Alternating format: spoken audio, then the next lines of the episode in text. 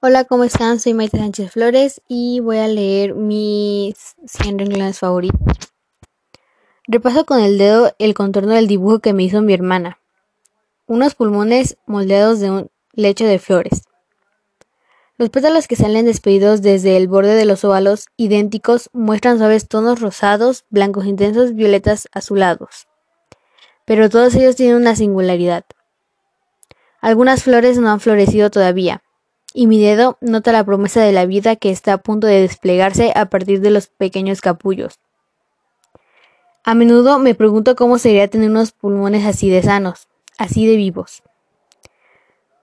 Respiro hondo y siento el esfuerzo del aire que hace por entrar y salir de mi cuerpo. Separo la mano del último pétalo de la flor, arrastro los dedos sobre el fondo de estrellas, y cada puntito de luz dibujado por Abby es un nuevo intento de captar el infinito. Me aclaro la garganta, retiro la mano y me inclino para retomar de la cama una foto donde salimos las dos. Dos sonrisas idénticas asoman desde abajo de las bufandas gruesas de lana. El brillo tenue de los faroles del parque, la nieve blanca colgando de las ramas de los árboles, la tranquila quietud de toda la escena. El año pasado casi nos congelamos por tomarnos esa foto, pero ya era como una tradición. Esta foto siempre me hace recordar esa sensación. La sensación de salir con mi hermana en busca de aventuras. Las dos solas y el mundo ante nosotras como un libro abierto. Con una tachuela clavo la foto junto al dibujo y luego me siento encima de la cama. Tomo la libreta de notas y un lápiz del buró y mis ojos repasan la larga lista de todos los pendientes. Es posible que el número 22 sea demasiado ambicioso para un viernes por la tarde. En uno de los dibujos aparezco con una aguja intravenosa en el brazo y de la bolsa salen mariposas de distintas formas, colores y tamaños. En otro llevo un catéter en la nariz y el cable retorcido dibuja un signo de infinito. En el siguiente estoy usando nebulizador y el vapor que sale de forma un halo nebuloso. Eh, y por último, está el más delicado de todos, un tornado de estrellas difuminado que dibujó la primera vez que vine. No es tan refinado como sus obras posteriores, pero por alguna razón eso hace que me guste todavía más. Y justo debajo de toda la, esta explosión de vitalidad se encuentra mi abundante equipo médico.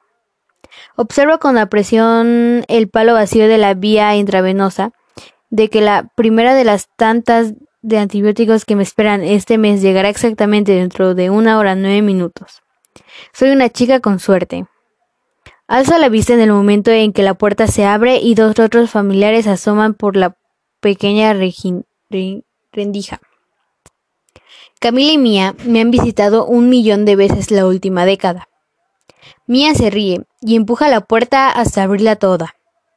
Será el segundo viaje seguido que hacemos sin ti. Así es, no es la primera vez que la fibrosis quística me impide participar en una excursión. Alrededor del 70% del tiempo vivo con bastante normalidad.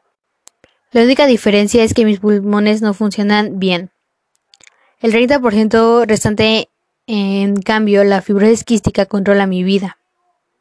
Cada vez que me, me veo obligada a volver al hospital para una afinación, me pierdo cosas como una excursión al museo en este caso el viaje de último año a Los Cabos. Esta afinación en concreto se debe al hecho de que necesito antibióticos para deshacerme de unas anginas y una fiebre que aparecer. Eso y que mi función pulmonar se está desplomando. No es que quiera... No es que no quiera ir. Es, es que literalmente se trata de un asunto de vida o muerte. No puedo ir a Los Cabos ni a ningún otro lugar con el riesgo de no regresar. No puedo hacerle eso a mis papás. Ahora no. Me levanto triste ante la idea de que se vayan, pero no quiero retenerlas. Sonrío y prácticamente las empujo hacia la puerta. Me duele las mejillas de tanta positividad forzada, pero no quiero arruinarles la fiesta.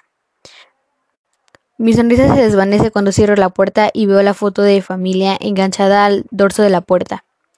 Fue tomada hace varios veranos en el porche delantero de nuestra casa durante una carne asada del 4 de julio.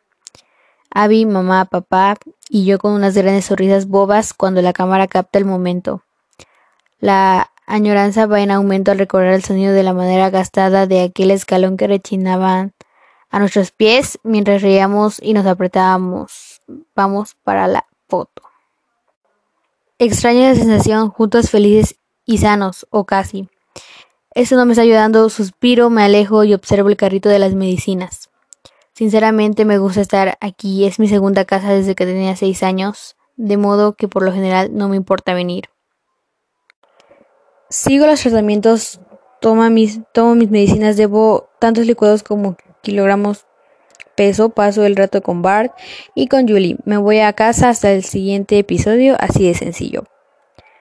Pero esta vez estoy muy ansiosa e inquieta. Esta vez no es que quiera sentirme bien, sino que lo necesito por mis papás. Con el divorcio le echaron todo a perder, y después de perderse el uno al otro, no sé que no podrán soportar perderme a mí también.